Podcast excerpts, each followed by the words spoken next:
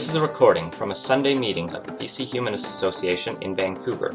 The opinions expressed in this podcast do not necessarily reflect those of the BCHA or its board of directors. To learn more about humanism and to support our work, visit bchumanist.ca and make sure to follow us on Facebook, Twitter, and Instagram, and be sure to subscribe to the BC Humanist podcast.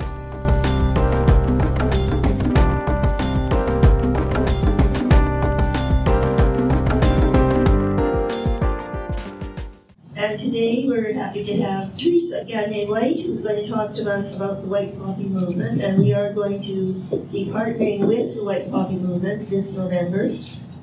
Hi, I'm Teresa Gagne, and I'm a new member of Humanists, um, one of the uh, founding and members of the very small organization Vancouver Peace Poppy.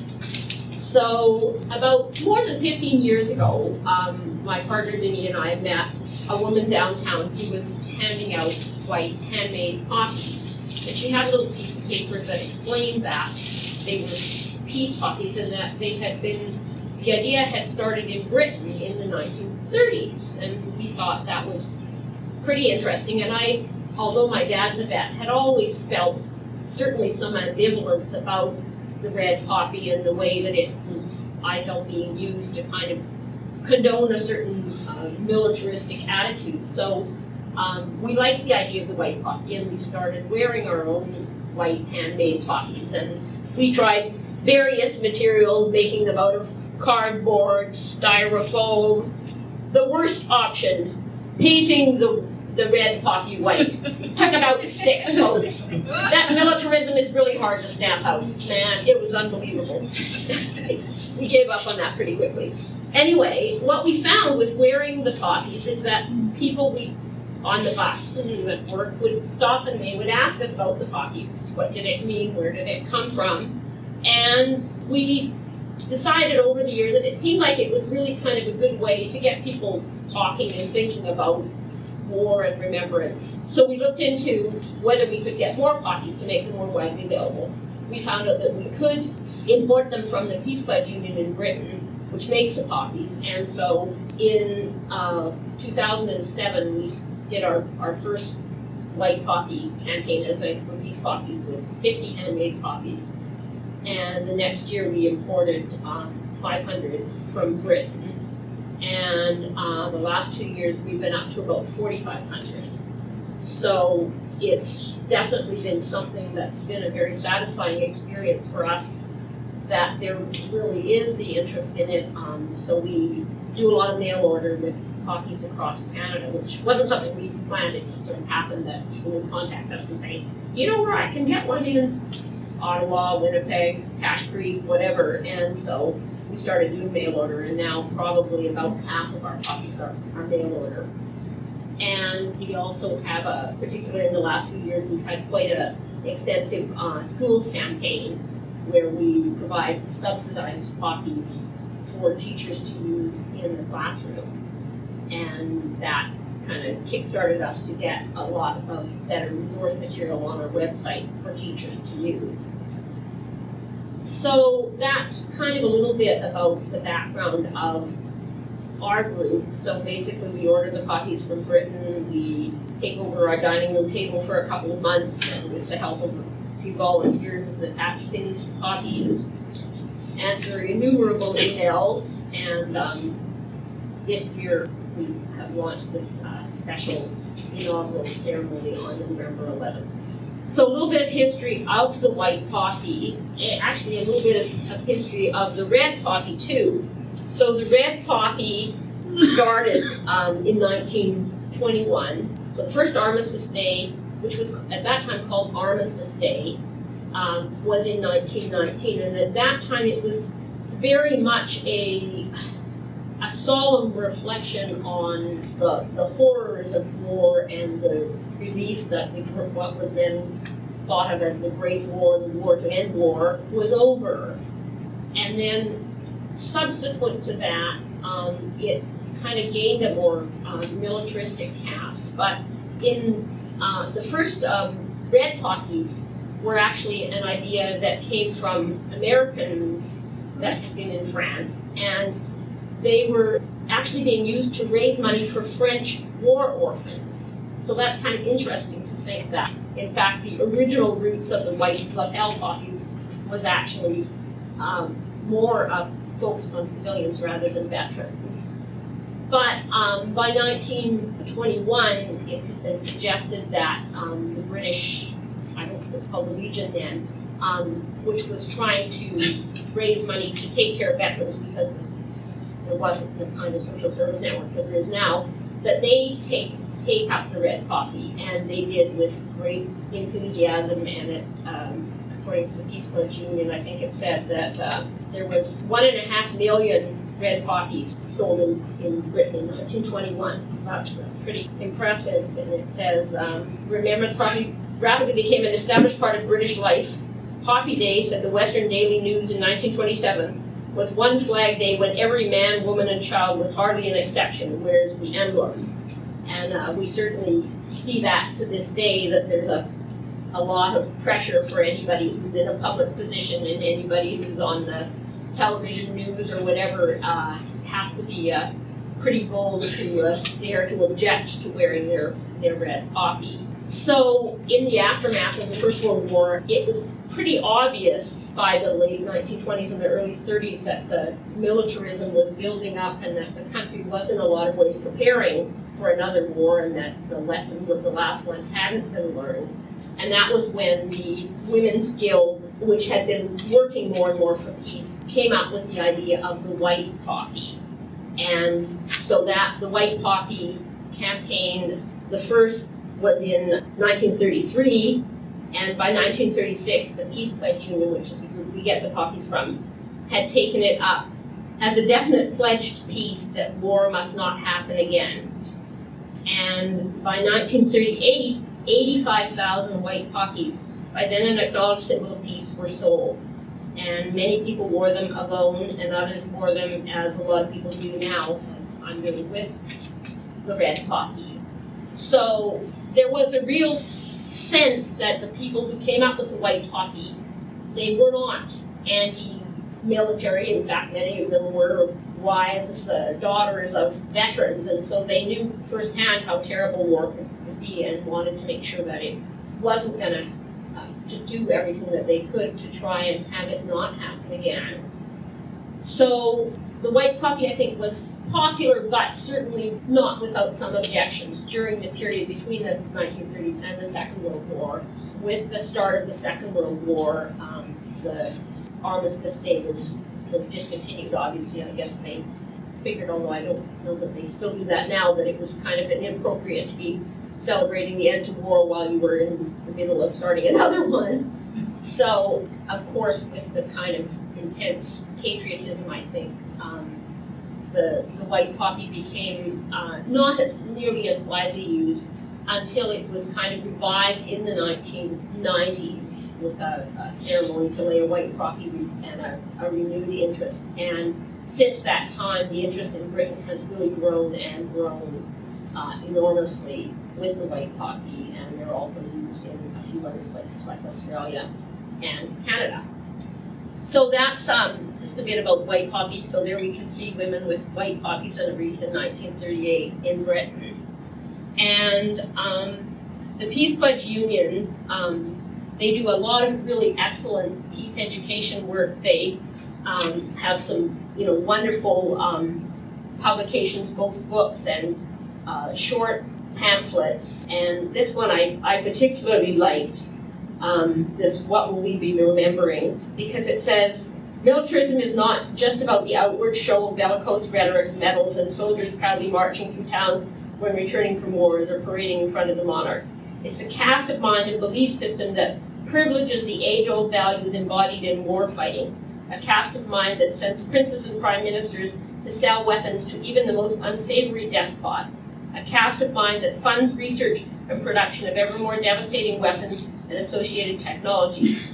A tax, cast of mind that believes that men and women trained to kill can provide an especially beneficial role model in schools and pass on their values to young people.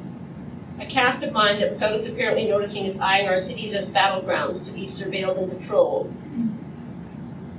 The distinction between um, policing, intelligence, and the military becomes blurred, as does the distinction between war and peace and local and global operations. War has become the dominant metaphor to describe much of the world around us. War against drugs and crime, war against terror, against insecurity. These are not just sloppy use of language, but reflections of stealthy militarization of a wide range of policy debates, as well as popular culture. So I think that's really quite interesting because it's true when we when we think about it, how often we, we hear the word war and, and the idea that battle is a noble thing uh, that, that everyone should aspire to, you know, to the extent that people are urged to, you know, battle against death and you rarely read an epitaph that says that somebody, you know, gracefully accepted their death, but the, it's the appropriate thing to do is, is battle. And we've really, I think, internalized this idea that that kind of thing is an inherent good. So um, that's, I think, probably about as much as I'm going to say about the Peace Pledge Union. The poppies that we distribute, we distribute for a one to two dollar donation, which is basically enough to cover our costs. The poppies are, are quite expensive. They're nice fabric poppies, and they cost us, depending on the exchange rate, about a dollar each. So anything we get in excess of our costs helps us to provide subsidized poppies in the schools and uh, free poppies in places like the downtown east side. And we've been really uh, gratified by the, the response to the campaign. So that's just a donation box. We have a few um, cafes and businesses that have uh, display boxes. If you live, particularly if you live somewhere in the suburbs, if you know of a business or you have a business, doesn't could be any kind of business, could be a dry cleaners, auto parts store, any place that has a counter that would be interested in having a display box. Um, we'd love to have more uh, depot locations. Basically, we provide the poppies, uh, tin for collecting the money, and whatever we get, we get. There's no responsibility on the part of the business to, uh, that there be a certain amount of money. So if it happens that somebody comes in and steals the tin, that's just the way it goes. But we certainly would love to have more depots, so if that's something that you can think of it, a place that might be interested, do let us know. We also have a, a website with quite a lot of information on it, and, um, there's copies over there in cards, um, which give more information about us and about the white poppy. So, the other thing that I said I talked about today was the civilian victims of war, because that's really one of our big focuses with the White Poppy campaign to remember the civilian victims of war and also the environmental consequences of war.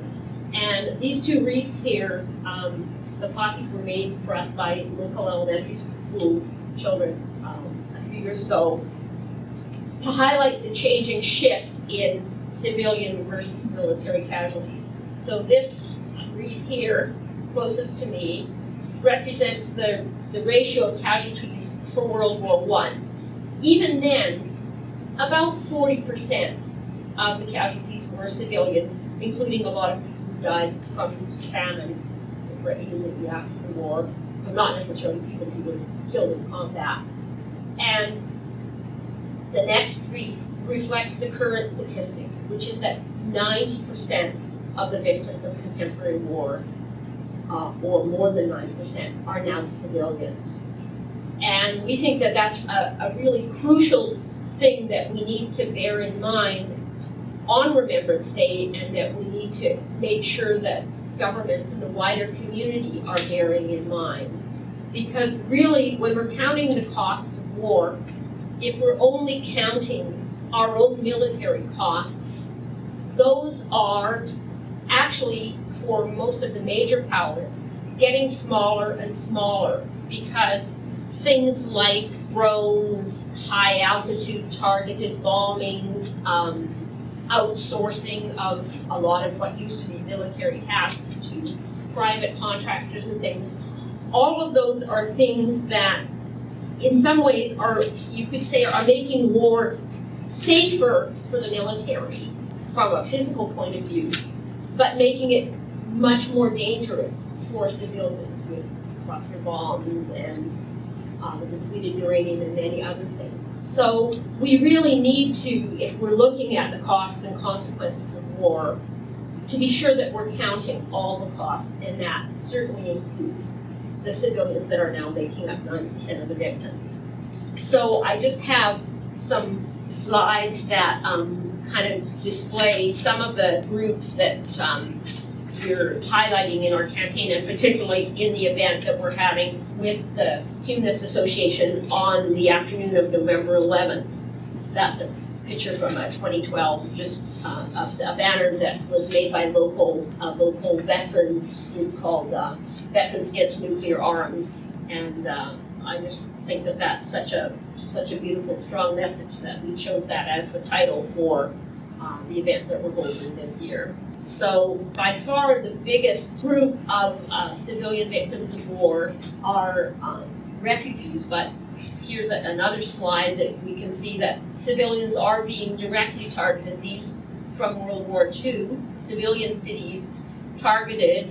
Um, you can see some, some more recent ones, and of course, every day on the news we're, we're hearing about Syria, but it's not just happening in Syria, it's also happening in villages in Sudan and Somalia and many other places.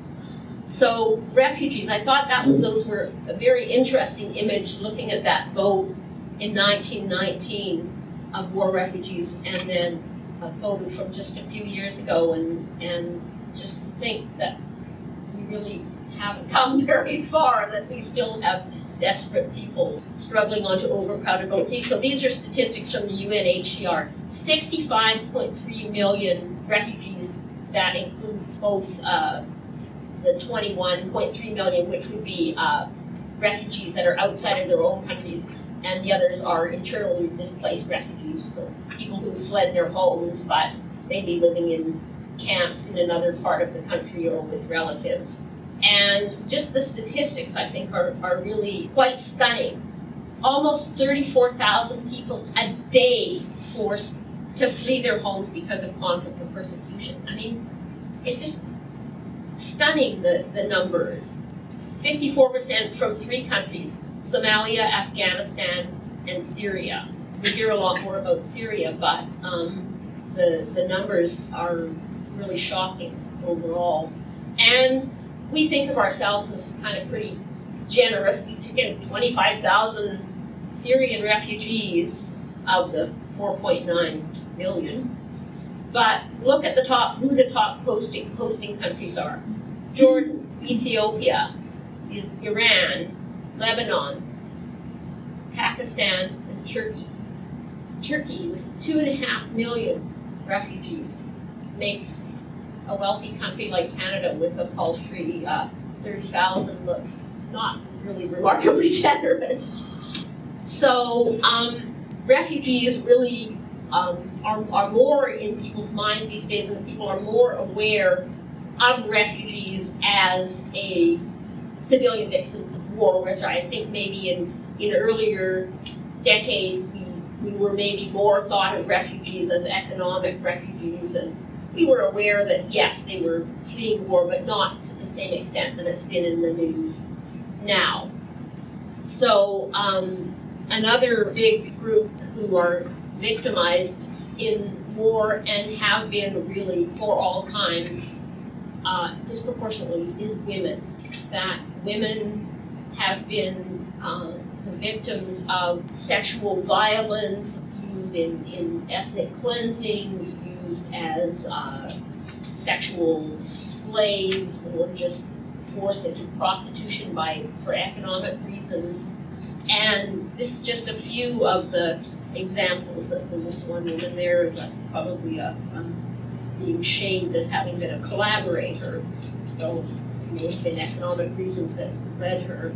Um, so just in, in so many different um, countries and conflicts, women are, are victimized and victimized in so many ways because they're they're victimized directly by the by the conflict. They're they're killed or raped, um, forced to bear the, the children. They're also um, sometimes taken captive to be used as sex slaves or as menial, you know, workers to keep the, the armies going. And um, so here you can see the, the Nigerian girls and the photo, provided from Boko Haram. The girls at the top there are uh, Yazidi uh, minority women who've been uh, captured by ISIS and are apparently being just sold as raise money, sold as, as slaves to raise money for the for the campaign. And women are just in grave danger when they're fleeing. They are often without uh, any form of protection. Um, they're fleeing with their with their children. Um, they're very vulnerable to attack, to um, being forced, bribed to provide sexual services in return for some kind of protection. And even when they get to refugee camps, we're finding, we're hearing more and more of cases where either uh, women and girls are being raped and assaulted who are living in refugee camps, but when they're leaving to get water or resources, or in some horrible times where they even have been assaulted and raped by the UN refugee personnel, the very people who've been charged with protecting them.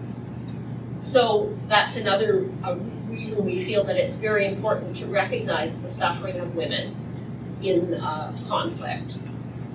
Um, another group that's um, will be uh, mentioning this in this um, ceremony is child soldiers. Um, in many different conflicts, children are being used, um, both boys and girls, more boys and girls, as um, soldiers, children as young as 10. And again, that's a group we don't really hear about. They don't fit into the military Remembrance Day ceremony, but they're certainly um, victims of war. And there's an estimated 40 to 50,000 child soldiers. So that's, um, again, a, a, very big um, concern. Medical and aid workers are frequently uh, directly targeted, showing the areas where there have been attacks. And so you can see that there's a lot of different places and a lot that we don't hear about Nigeria, the Democratic Republic of the Congo, Sudan, uh, Libya, places that these attacks are happening, whether they're on field hospitals, small medical institutions, aid convoys, um, and we're not hearing about it. But um, that's again another group that we feel needs to be recognized. People who maybe stayed in their country because they know they're so desperately needed and are being, in some cases, directly targeted, sometimes by ISIS, in some cases by Western forces. Um, that's a hospital that was, that in that last photo, that was uh, in Afghanistan, that was uh, bombed by the U.S. Uh, and, and Médecins Sans Frontières Hospital. So again, a very important group, we think, to recognize and bring to mind. Children um, are of course, enormously um, suffering the consequences of war, um, whether they're orphaned, injured by um, landmines or shells or cluster bombs, um, killed directly, as we've seen, you know, children drowned, fleeing um, uh, in overcrowded refugee boats. Really devastating to think that you're somehow thinking that it's not the right day that we should remember the civilian victims of war. And I put those two pictures of children on a beach just because I'm one of the things that's concerned me as an individual is the the photo, the very iconic photo of Alan Kurdi and the the in some ways wonderful effect that it had of galvanizing public opinion worldwide about the Syrian conflict but I look at these other two older pictures. Um, the upper one is a, a, Palestinian child who was um, one of, I think, four or five children, Palestinian children who were playing on a beach when it was shelled by the Israelis and they were killed. And um, this other one, I'm not sure where that comes from, but I wonder whether it was easy for us to, we looked at that picture of, of Alan Kurdi and he looked so familiar. He looked like he could be in your grandkids' preschool or the little boy down the block. And I wonder, would we have responded the same way if it had been a little black child? Or is it somehow that it was easier for us to recognize that suffering because he looked like us? So that's something that I kind of struggle with and why I wanted to include some of those other images of children who have been victimized by war.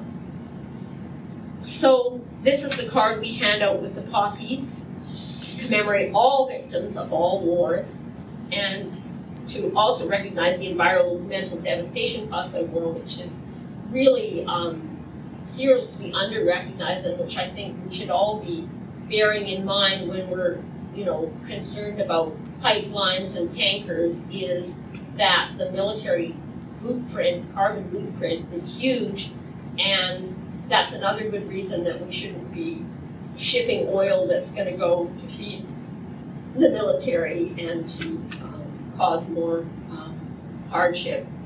Rejecting war as a tool for social change. We're, we're, we hear about the, the responsibility to protect, and, which has been used as a reason that we should um, invade countries and, and uh, because they're, they're so um, you know, violent or they're so falling apart that the best thing for us to do is to go in there with our military and and take over. And I think we really need to recognize that war doesn't work as a as a tool for social change. That imposing things from the top doesn't work. If we look at the recent countries where that's been tried, it hasn't resulted in the great uh, democratic states of Afghanistan and uh, Iraq. So, and to really call for dialogue and, and peaceful conflict resolution.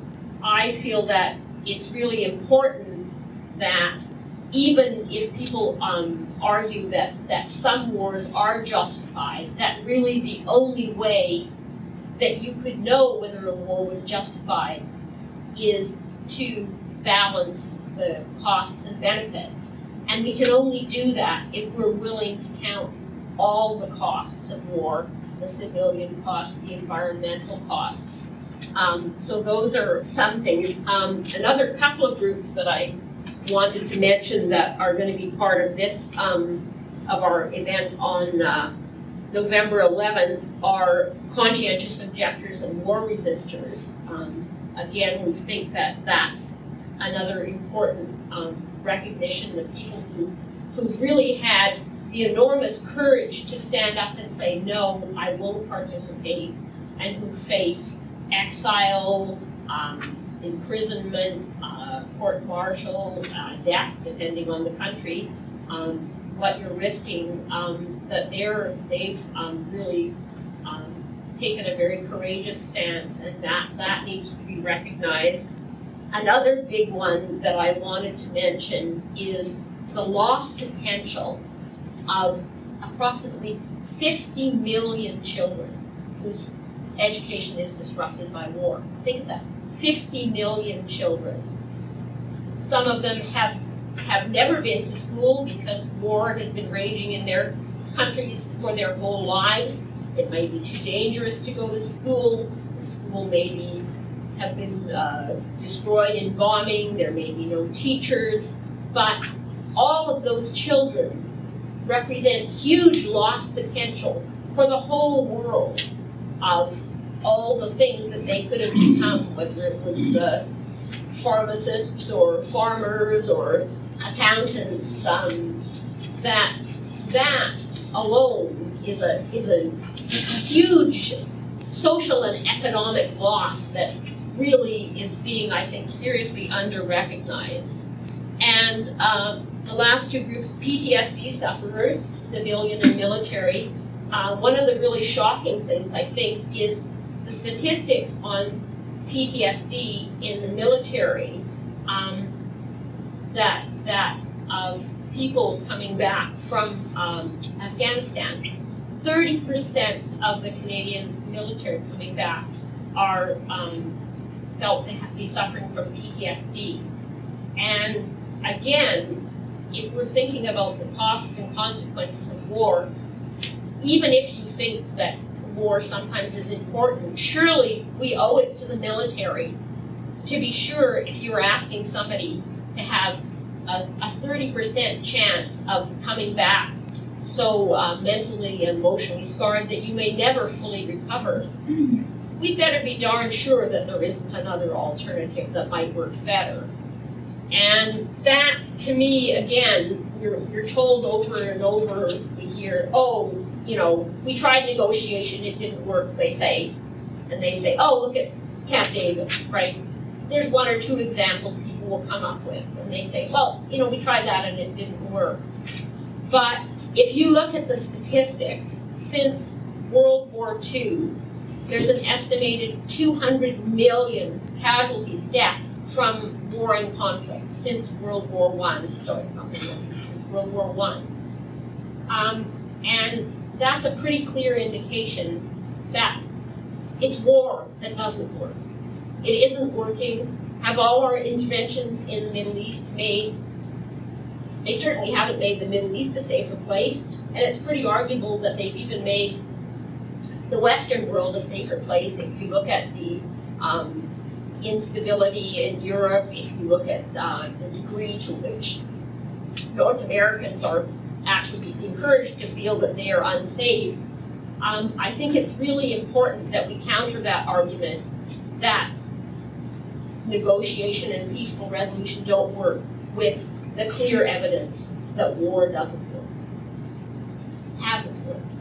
And that really, I mean, if you look at the statistics, to think that those 200 million people, you know, is that really, you know, holding the torch high? And do we really think that that's what the 20 million people who, soldiers who died in, in World War, soldiers and civilians who died in, in World War One would regard as a, a good leg, legacy and, and a good sacrifice that, that 200 million more people have died since? So anyway, those are just kind of some of the, the, the thoughts and um, ideas. Again, my idea with our point with the White Poppy campaign is to get people talking and thinking about what we remember and why and how we can more effectively push for better ways to deal with international and internal national disagreements. I'm not sure what the answer is, but I think the evidence is pretty clear that militarism isn't the answer. That militarism as the answer to the, um, I mean, yeah, it goes back and back. It's like, okay, there's the, there's 9/11, but well before that there was Iraq and what the U.S. was doing in Iraq and um, the huge uh, civilian suffering that was uh, being caused there. That you know it all cascades down. But if we look at what we've been doing, what our Western powers have been doing so far, we can see that that's not working. So we need to look into other things that might work, and they might not work.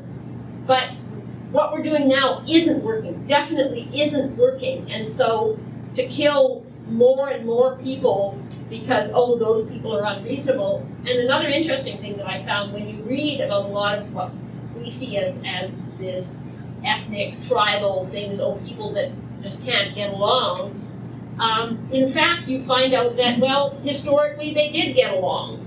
That, you know, Lebanon was a, you know, peaceful, multi religious country, as, as was, you know, Syria for, for many years, and that um, often what, what causes these changes is the kinds of intervention that destabilize a certain structure and cause the rise of a certain faction.